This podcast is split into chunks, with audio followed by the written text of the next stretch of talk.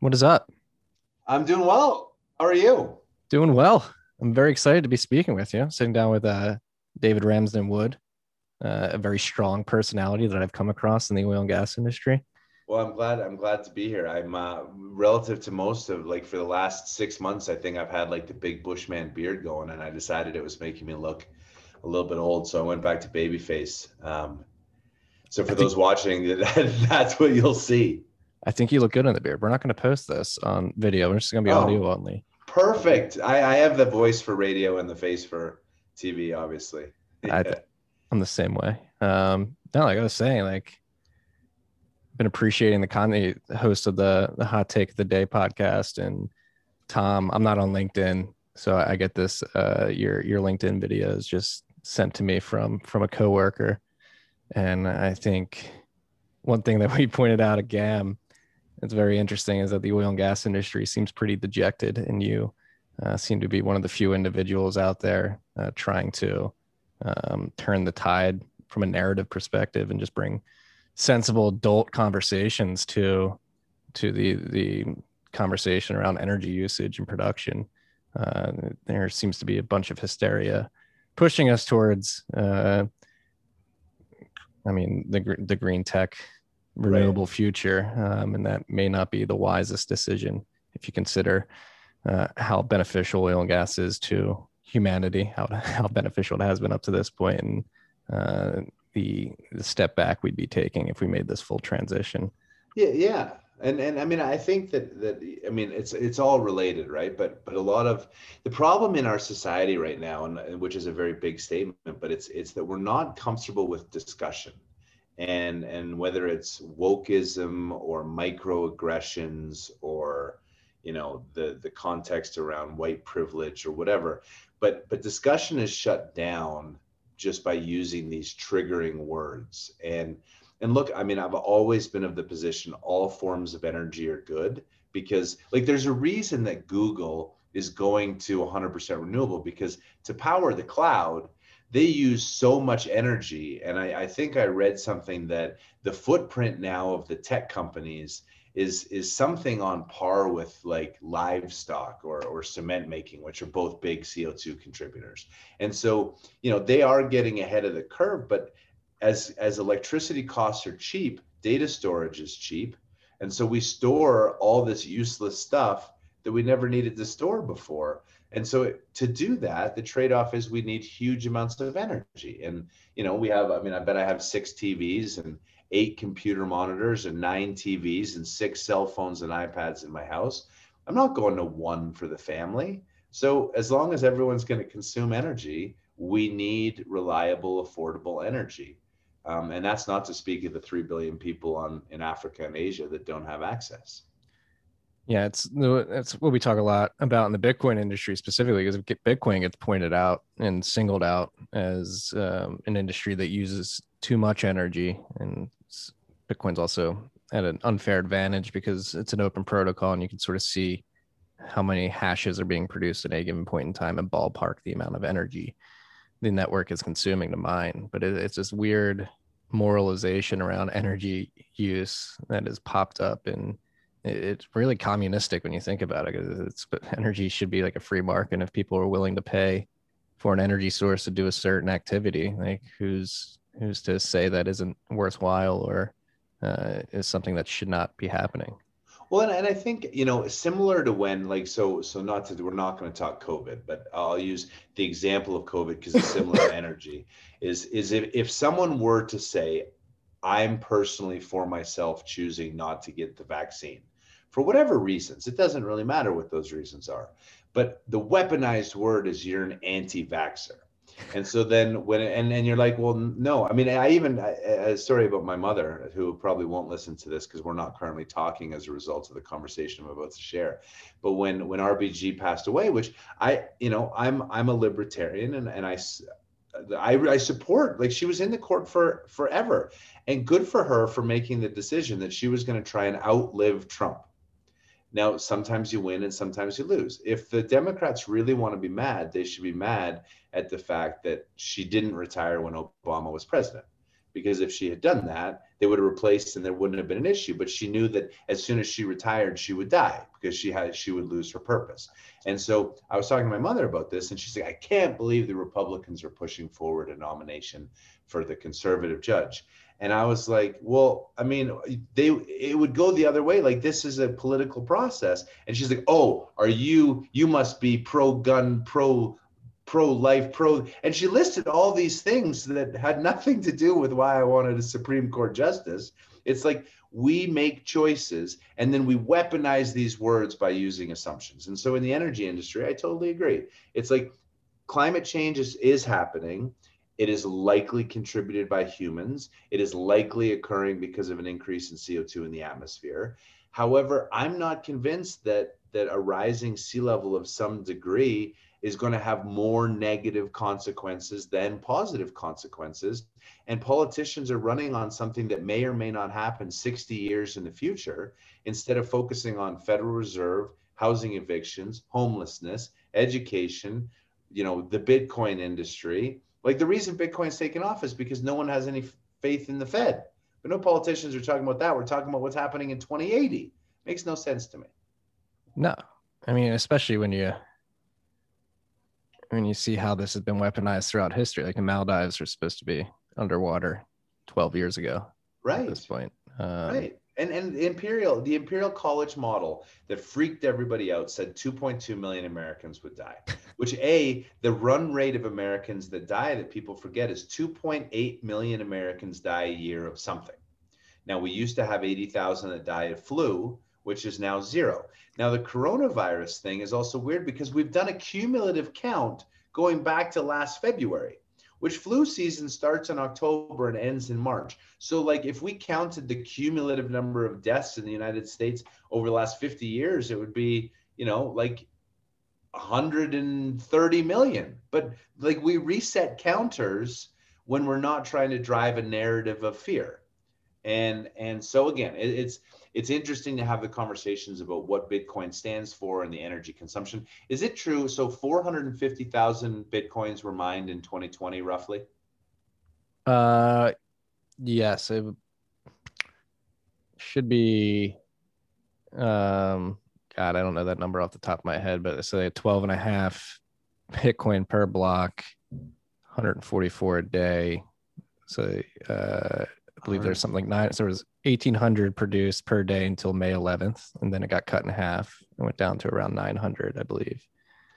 Yeah. Okay. Um, so so if if you did the 1,800 a day, that would have been 650,000.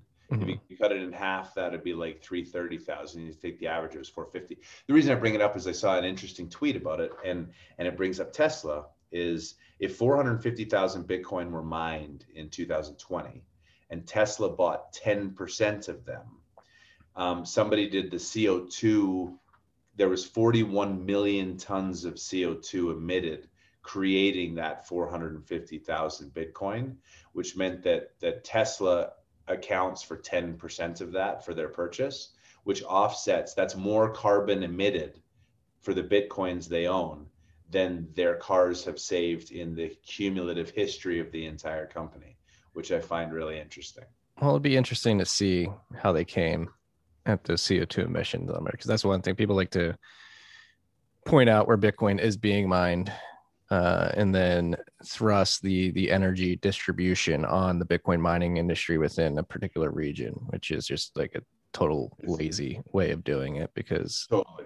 the incentives of Bitcoin mining are such that you go seek out the lowest cost energy sources so you can produce Bitcoins cheaply. And a lot of times it's stranded renewables or flared gas, um, which, which helps reduce the methane leak. So, and, and to me, I mean, I don't care. Like energy is energy, and you're converting it into a useful purpose. And so, again, I, I find the whole focus on CO2 and the weaponization that if you say, well, okay, maybe the planet is warming. Quite frankly, like we die in the cold. We saw that in Texas.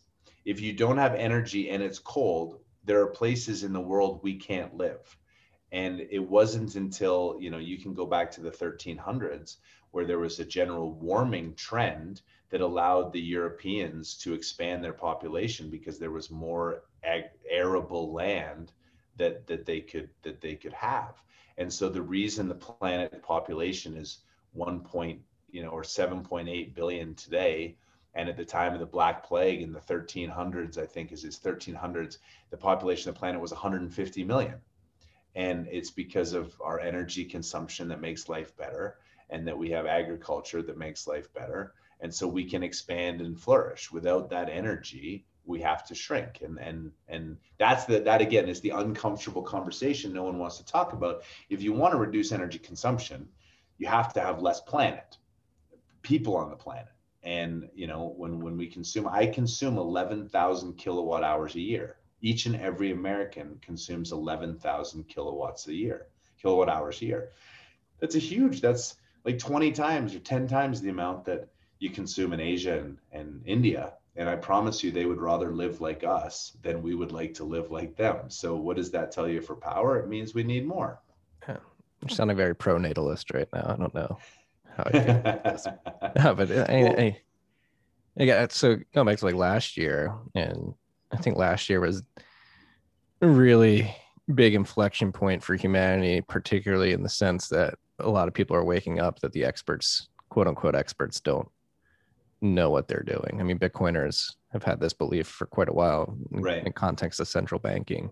Um, and once you understand how bad the experts actually don't understand what their core competency is supposed to be in, in a monetary policy context, you, you, start to question the experts in other fields. And I think um, that is starting to happen more and more. And like last week, with what's going on, or last month, what happened in Texas, this is uh, another instance where is like, all right, like should we be barreling down this transition to green energy tech if it's going right. to uh, cause rolling blackouts and and not really uh, allow us to to consume the energy that we need to survive. And so that's why I appreciate the content that you put out and like having forcing these hard conversations to to the front of of the narrative because it's like all right like we can virtue signal about all the stuff all we want. Like, yes, we should be building this green tech, but let's not demonize something that has helped us flourish for for hundreds of years yeah. and throw the baby out with the bathwater. It seems like what everybody wants to do. Well, and and and for the record, and, and I don't actually even know what pronatalist is. And so I think, and, and so I take what you said as a compliment is I'm not pushing an agenda. I'm pushing conversation. And, and a lot of people, especially on LinkedIn, like I have a lot of haters. Um, and that's fine and some of it i definitely brought on myself because i i engage with trolls or at least i used to and usually i snap back with something pretty harsh. And then people say oh you're not being magnanimous enough. You need to you know you need to accept all people and they can all be mean to you and then you have to be nice. And that's not really my thing. But but i don't really care if people believe me or agree with me. I think that just framing the conversation you know and again like i don't know what the answer is in in the population. I do find it interesting i reflect on the movie the avengers. I mean they were actually in i think infinity war they were like they were speaking of the the concept of there are too many people but the trade-off was once um who was the main character in that? Whatever whoever he was. You know the big guy. Yeah. Thanos. Once thanos, thanos. got rid of half the people people realize that life you know you, you, missed all your friends and and like half your like the value of our life was gone. And so again i i frame everything in trade-offs and and coronavirus was no different is that the trade-off of shutting in the economy is we have marginalized poor people and we've protected old people. And to do that the Federal Reserve has pumped so much liquidity in that drove the stock market up 35%, and all of the top 10% own 90% of the assets. So the rich are now richer.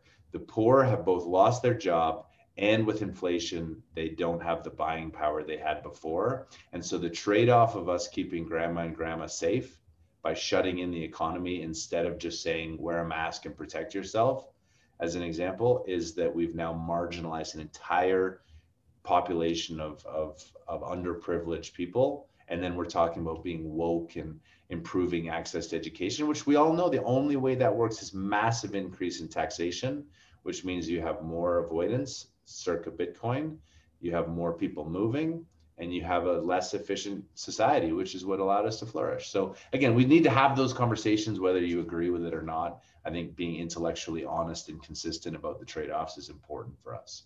Yeah, no, I completely agree. In the in the context of the lockdowns, and the money printing and the stimulus from the fiscal side as well, think that's something I've been beating uh, the drum about for the last year since April of last year. It's like it's not the exact same situation, but this is pretty much what the Weimar Republic did before they incited hyperinflation. They shut down their factories in protest of the French uh, the Treaty of Versailles. Yeah, and and they they printed money to pay their workers who weren't working, completely borked their supply chain, and uh, had an inflationary event that is historical and people still talk about to this day. And it seems that, like, especially after the stimulus bill was passed, that they're dead set on going down that path as well. Again, it's not the exact same thing. We're not, we're not a post World War One world where we're paying reparations, but the the mechanics of the shutdown of the economy and the money printing are very similar. Well, I think it's instructive also that politicians are not. It's funny. I don't know if you're. Are you a TV watcher? No. Okay. Um. Yeah. You you probably are too intellectual to be a TV watcher. I, I mean, I watch. I, I don't watch cable. I'll watch like I'm rewatching The Sopranos right now. Okay, so I I, I, I enjoy it. My wife and I have been rewatching um, Designated Survivor, and it's kind of funny because Kiefer Sutherland and the the script makes him like a better president because he's actually talking about trade offs.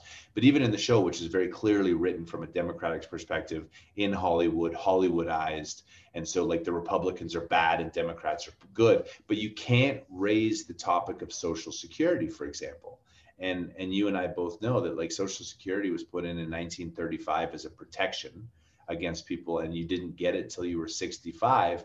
The average life expectancy at that time was 61. And so you were supposed to be dead for four years before you qualified for it. And then if you got it, there were 14 workers for every one worker that was retired. Now, life expectancy, due to the incredible advancement of medicine and access to energy, life expectancy is 80 and you still get social security at 65 and so this is an entitlement that then all those people who are 65 to 80 are retired. They're using medicare they're using social security they're living long they're owning the assets and then the shutdown. Again i'm not against old people i'm just making the statement that we have a massive issue in terms of our structure and we won't even talk about two of the largest expenses we have, which are Medicare and 60 per, 25% of all Medicare spent per year in the United States. So there's 560 billion. 160 billion is spent in the last six months of life. So just think about that. So for me to like last from today to six months, I have something terminal. I'm costing 25% of the entire Medicare. And we're not having a conversation about like how long should we live? Like a ventilator, we knew in March when ventilators were the thing. You remember this? Yep. 90% of people who go on ventilators die. If you're on a ventilator for a month, it's a million dollar cost, which means to save one American, it was $10 million to do so. And usually they were elderly and obese. So whether they were in the last six months or not, is a question. And from an economic value, I bet if you went to each of those families and said, you know, we'd love to put them on a ventilator, but here's two hundred and fifty thousand dollars for all ten of you. That would have been a two and a half million dollar expense instead of the ten.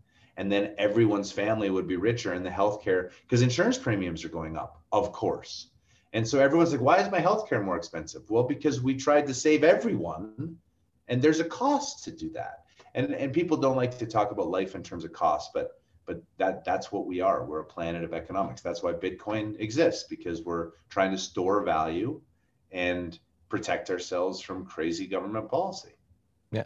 I mean in the way government policy is completely perverted the free market is is pretty disgusting. You mentioned like social security and like if you track uh, employment participation rates over the last couple decades, the participation rate of working age people, 18 to 35, has gone down, while the participation rate of seniors has gone up significantly. Like there's something completely wrong in the system that is uh, like the people who should be working aren't, and the people who shouldn't be are being forced to. Yeah. Is pretty disgusting when you think about it. Yeah. And have you heard a politician talk about any of the solutions to this in a bipartisan way? Green New Deal. We're just going to Green New Deal at MMT. It's going to solve everything. Yeah, it is. It's, uh, I, I mean, this is why we, uh, so that's like the Bitcoiners mindset is you got to fix the money before you fix the world. Like all this stems from the perversion of the way money is created and distributed to the market. Like, uh, the Cantillon effect is real in my mind. Like the, the fact that the Fed creates this money and gives it to primary banks creates an undue advantage to those people who have access to the money first at the uh, at the disadvantage of the rest of us. And it's becoming glaringly obvious like you mentioned the the stock market skyrocketing last year the rich getting richer the poor getting poor. Like it, it has hit a head and nobody everybody wants to frame it like republican versus democrat. Nobody ever wants to talk about the money no, hmm. no, or or the trade-offs for it. And again, the stimulus package is a great example. If we want to put 1.9 trillion dollars into economy that apparently is doing well and coming back and on the verge, okay, how are we paying for that? So at least let's have the conversation of the taxes that are going to pay for that. And let's talk about the entitlements that are going to be cut. And my biggest concern with the lockdown was governments really didn't cut their staff. And so, like, the trade off is tax revenue is going to fall, and therefore teachers have to be cut, or at least cut salaries. Police have to be cut, firemen have to be cut, doctors have to be cut. Like, we need to have a balanced budget. And so, I appreciate, at least in a state like Colorado, as I understand it, that every year we need to have a balanced budget. And I think that it's important to have a balanced budget because, I mean, that we, we can't keep kicking things down to our kids because if we do that, at some point, someone has to pay the piper. Um, let me, I wanted to ask you a question about Bitcoin since I knew I was coming on here. So there's 21 million total Bitcoins can, that can be made. There's roughly 18 million in circulation right now. There's competing cryptocurrencies. Walk, walk me through why there couldn't be a Bitcoin 2 that's like the same algorithm, just like shifted or, or like, what is what is the unique why is why what is the moat that protects bitcoin from dog coin or cat coin or whatever these things are? So it's multifaceted. I mean people have tried to fork bitcoin's code base and, and create um, new cryptocurrencies bitcoin cash most famously.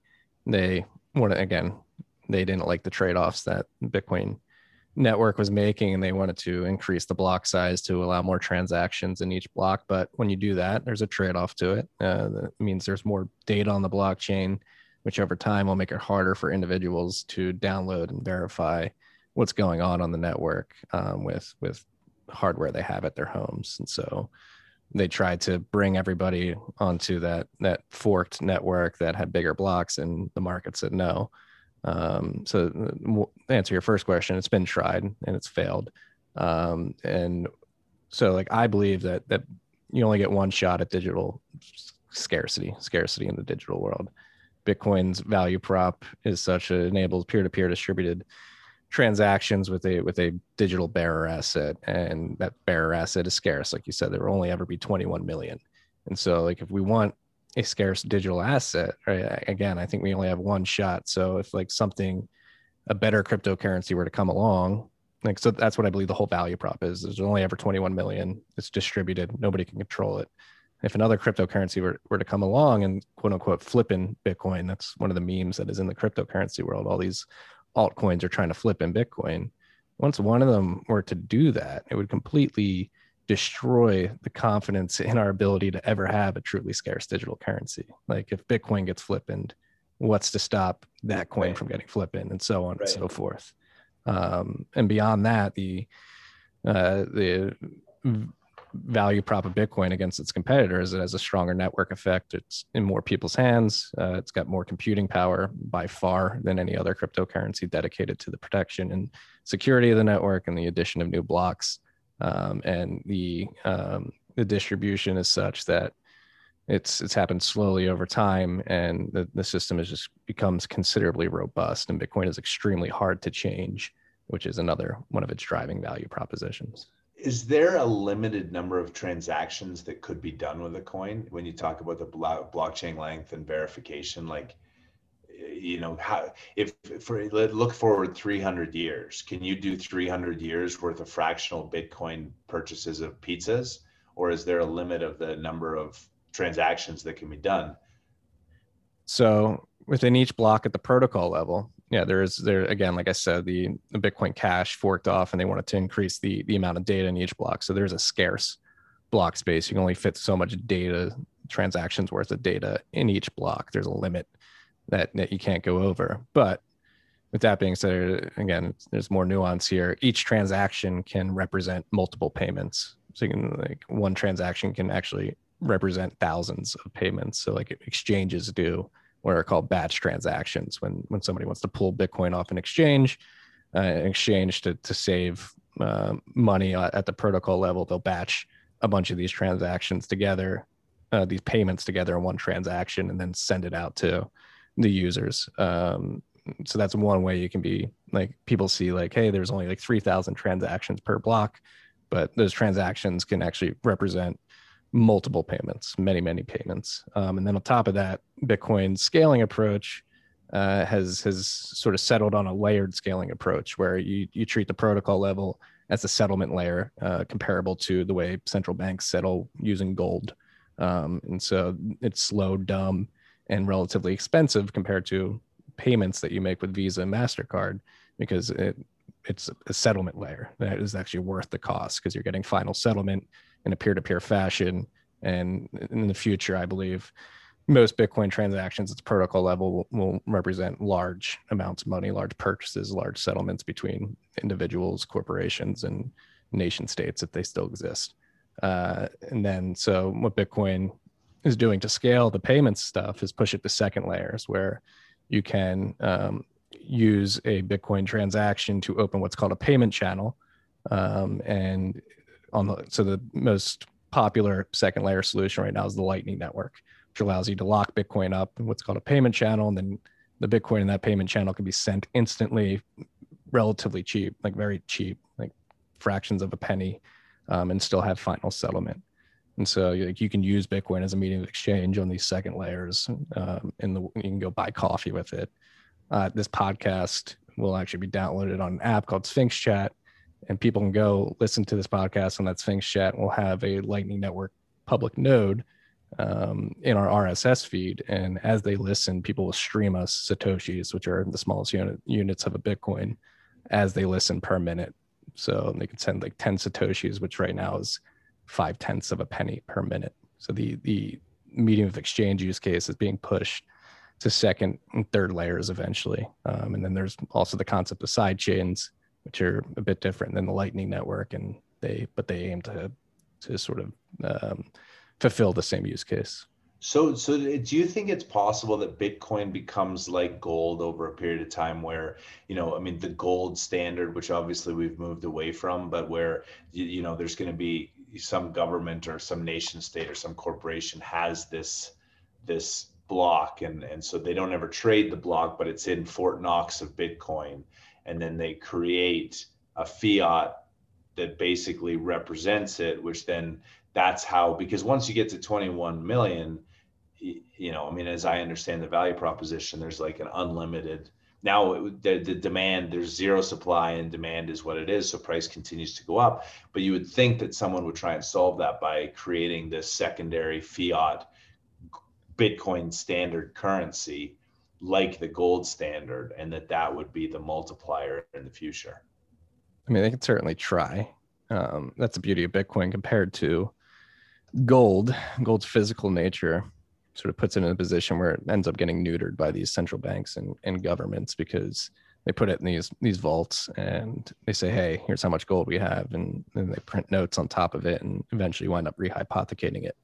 Um, and it's hard to verify like if the if the gold is actually in the vault for for individuals. Right. Like, and where bitcoin it's very easy to verify. So like if they were to hold it in these vaults, like the, the market would hold them to it. Like, hey, prove to us that you actually have this Bitcoin in this vault and the notes that you're producing uh, tie to to the assets that you have um, in reserve. Uh, and then yes, I, I wouldn't be surprised if um, if like private banks, like a private banking system that existed in, in Canada and Scotland in the past pops up where you have private entities using Bitcoin reserves and then creating their their own private currencies on top of Bitcoin um, to to let users leverage. Um, I actually think that may happen, but again, the the verifiability of, of Bitcoin makes it such that the the rehypothecation and the the printing of of notes more notes than exist in reserves um, is sort of curbed because you you have the ability to say, all right, prove it, like sign it, sign a message that shows that you own this much Bitcoin, and then they can compare it to the notes being being uh, produced on top of those reserves. It is a fascinating topic, and it's uh, uh, you know the more mainstream it goes, it's sort of like right now, all of a sudden, oil is mainstream again.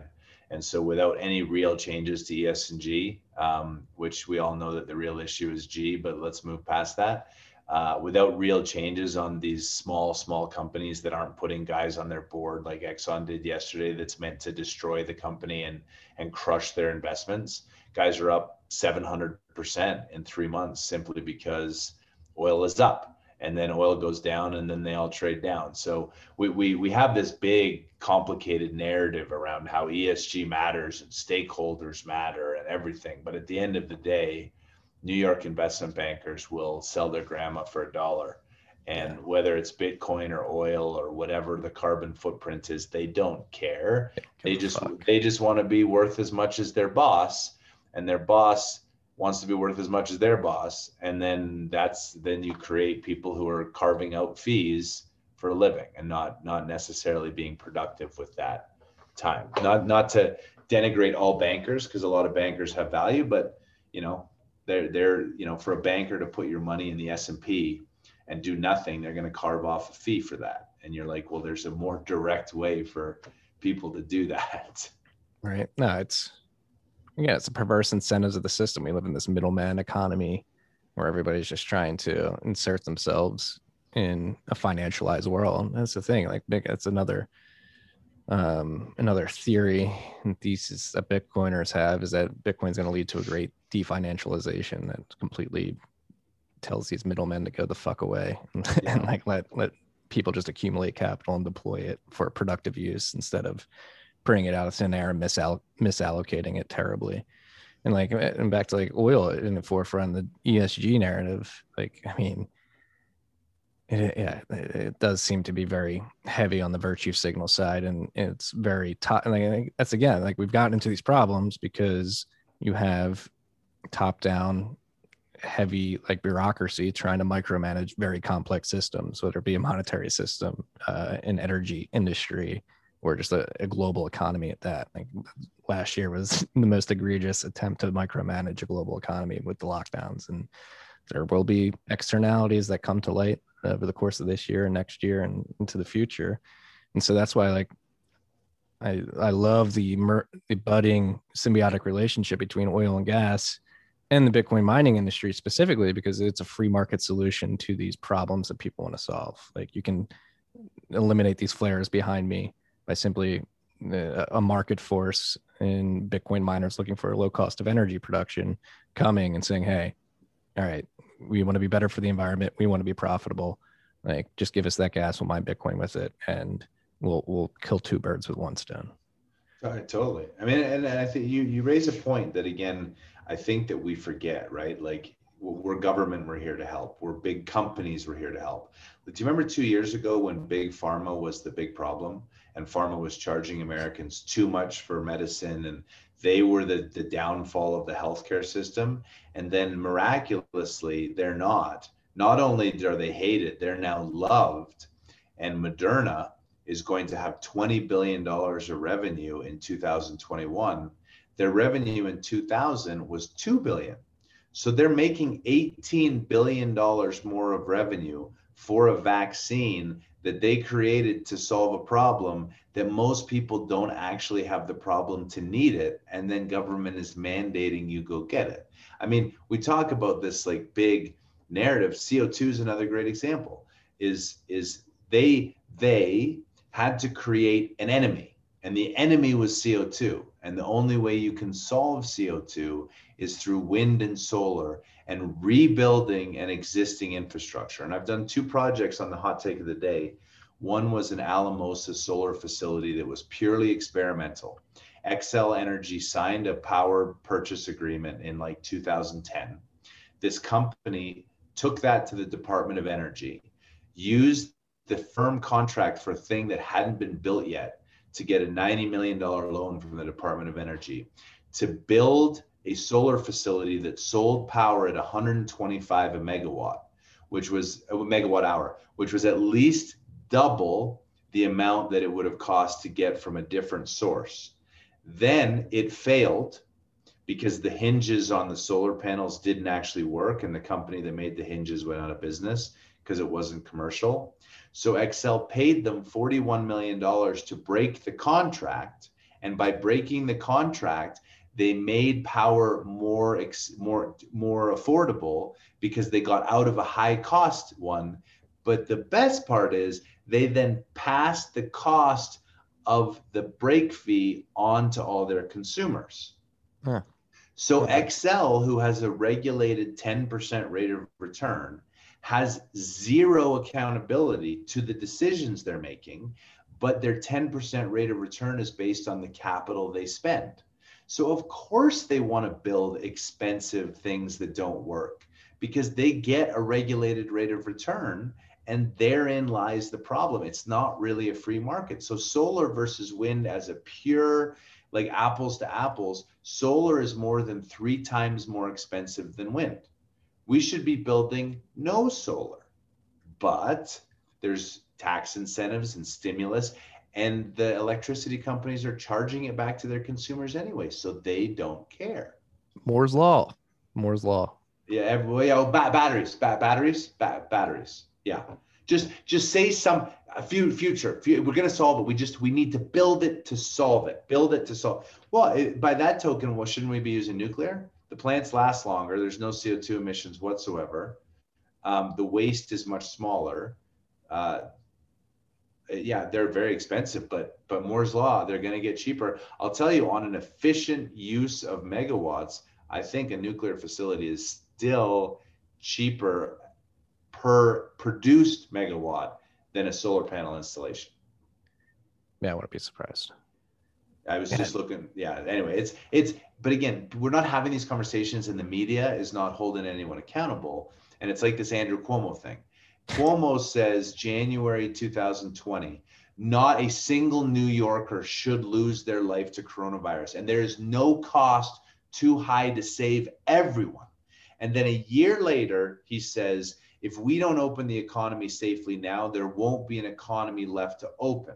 The media fawns over him and tells him how great he is, and now these these these allegations come forward, and they're like, "Oh, well, let's just not talk about it." I mean, it's it's it's truly insane how the media just they spin the narrative. Media is evil.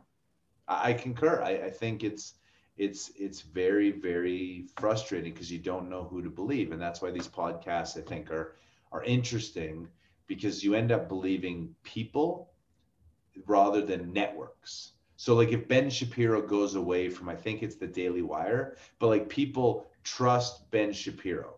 Tyler durden was zero hedge. You might not agree with everything you read but you're like okay i feel like you you believe a person. You Dave Portnoy, another example. Dave Portnoy is another great example, and and so I think we're going to become very personality centric on on news and reporting and media because you can't trust the narrative of large organizations that own the channels.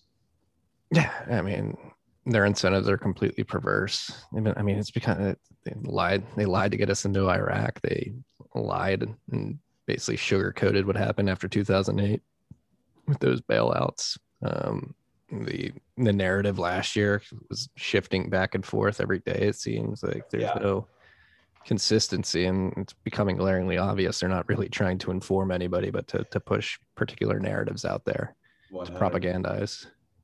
100 yeah. And that's like and, so like we'll have this conversation we'll post it and some people like ah oh, you you environmental terrorists like i'm an environmentalist i'm the surfer like i'm like i'm the kid on that on the beach who's picking up after people's trash. I hate when people litter on the beach. It's disgusting. Like I, I care about the environment. I care about yeah. like making sure that my footprint is as small as possible in terms of not polluting and and making make leaving the world a better place than I than I entered it for my children and their, their children.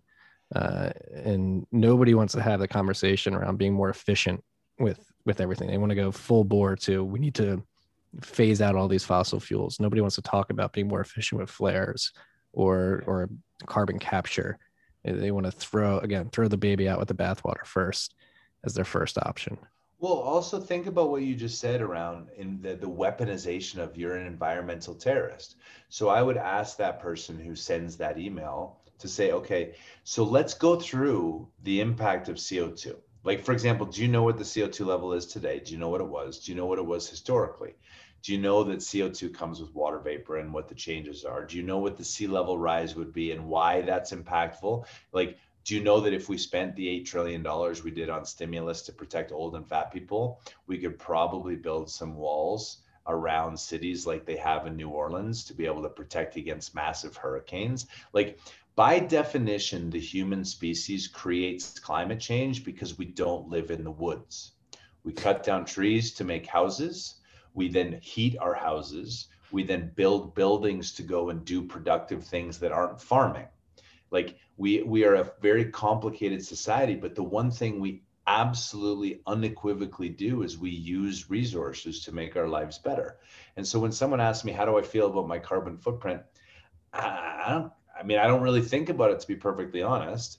And and for my kids, you know, at some point the planet will be exhausted of resources, whatever those resources are, whether they're the things, the coal that goes in to make steel for wind, or the silica and the lead that goes in to make solar panels, or the uranium that goes into, you know, so unless we figure out some wave power, which then can then power a desalination plant to create new water that we can't currently do and then create a fusion reaction that creates high hydrogen unlimited. And maybe we can but like there are scarce resources by definition and economics is the allocation of scarce resource.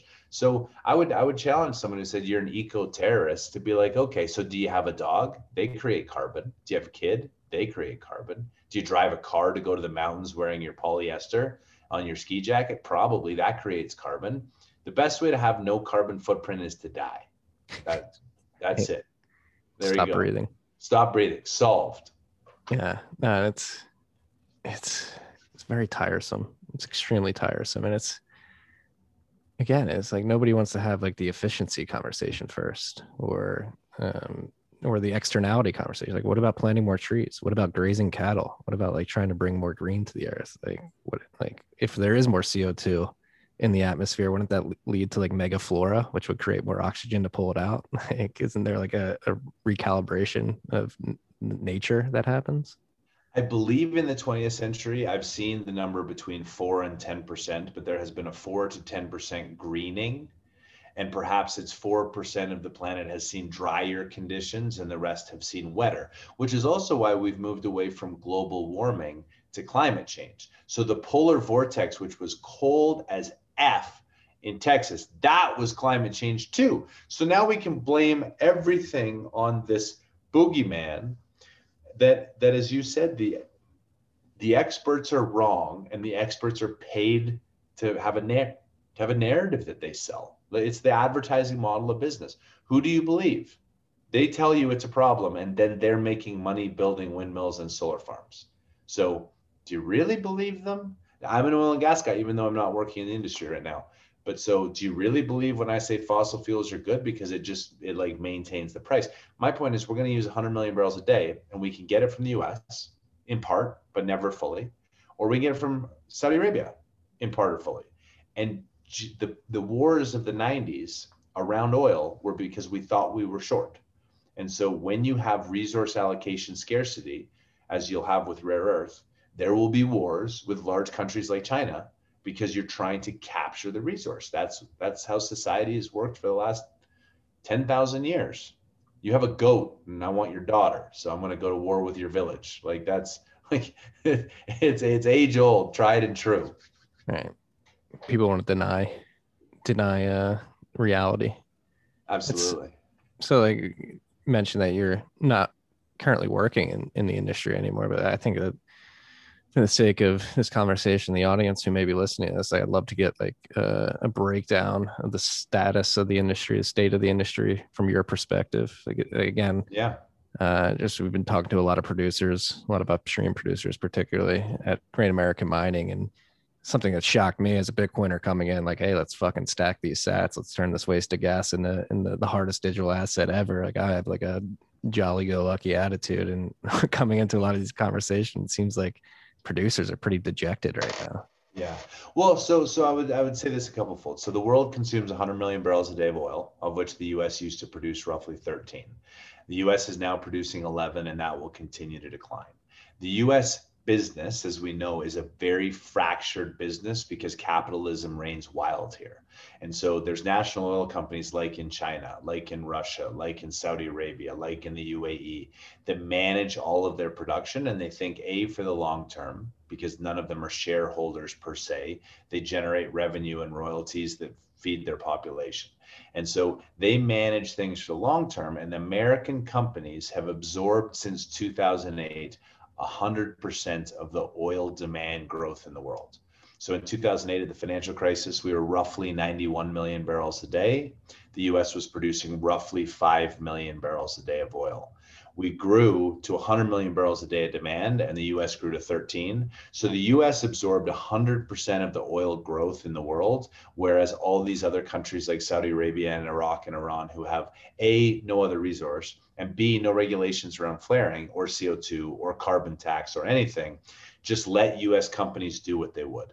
And so where we sit as an industry now is when oil went to 35, all of that US growth was using debt, similar to the federal government. And that that time has come to pay it because when oil was 35, none of the companies had cash flow.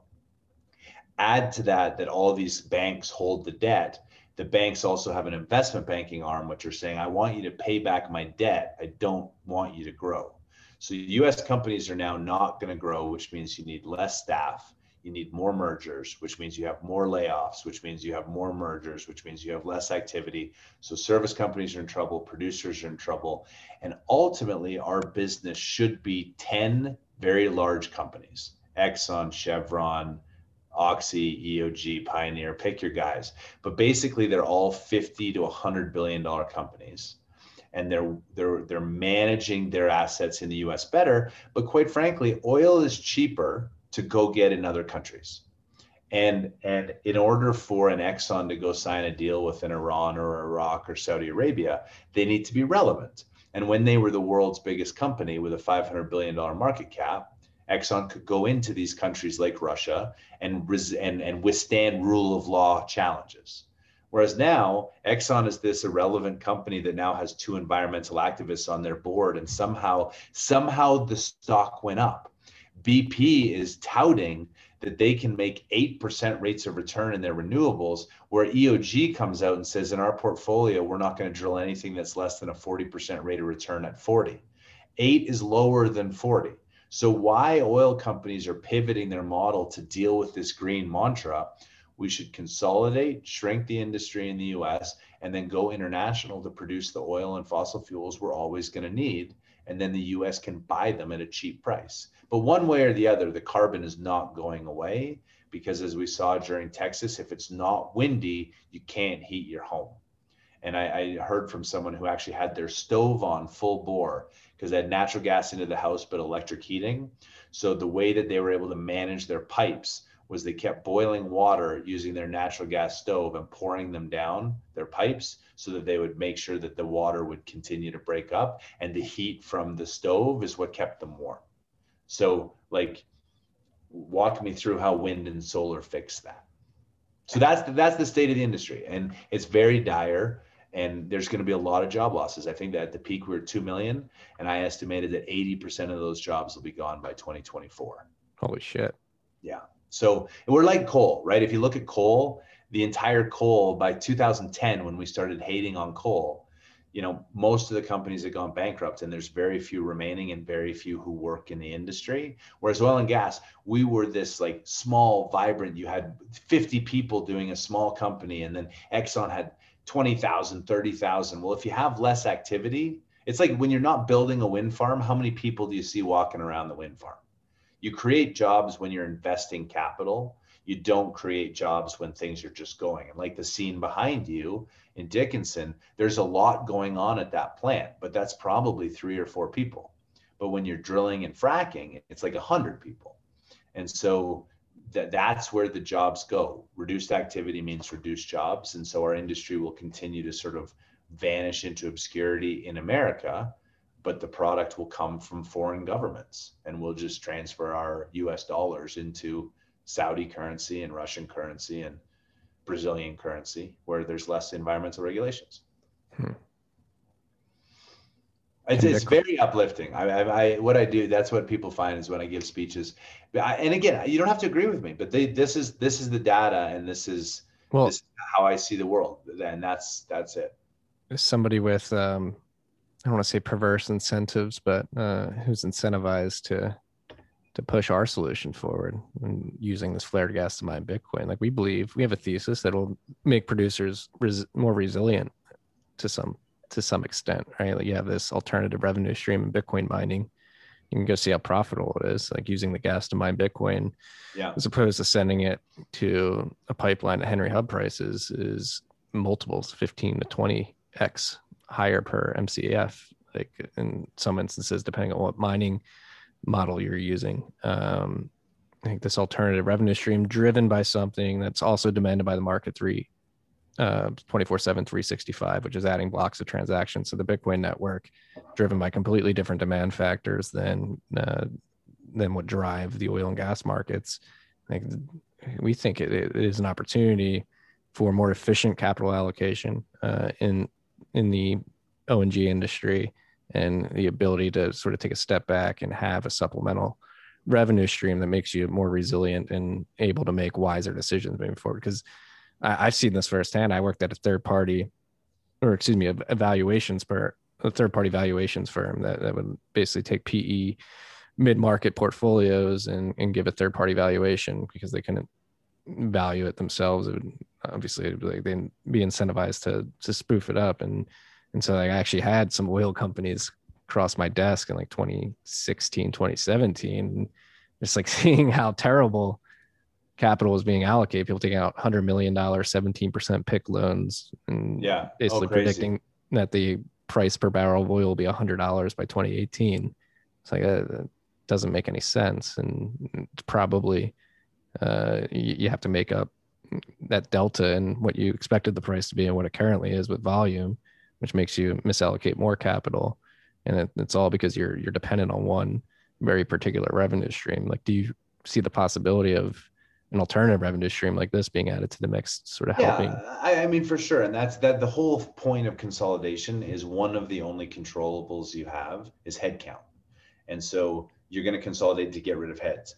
If you can generate a higher form of revenue for, especially from flare gas where you're getting nothing uh, you know the ultimate will be i mean again if i were a large if i were exxon i would probably buy you guys and i would internalize you and i would use your skid as the way for me to move from well to well to well that was flaring. And I would time my entire program in the three months where gas rates are the highest. I'm generating as much power as I can from that before I go to pipeline. And then I'm moving that skid and I'm looking at a fully integrated supply chain because there's no financial engineering possible. When you look at why you know energy companies spun out midstream it had nothing to do with the efficiency if anything it was the opposite of efficient but the the market would value an mlp at 12 times cash flow and an E&P could be five, and then you could lever the shit out of your midstream company.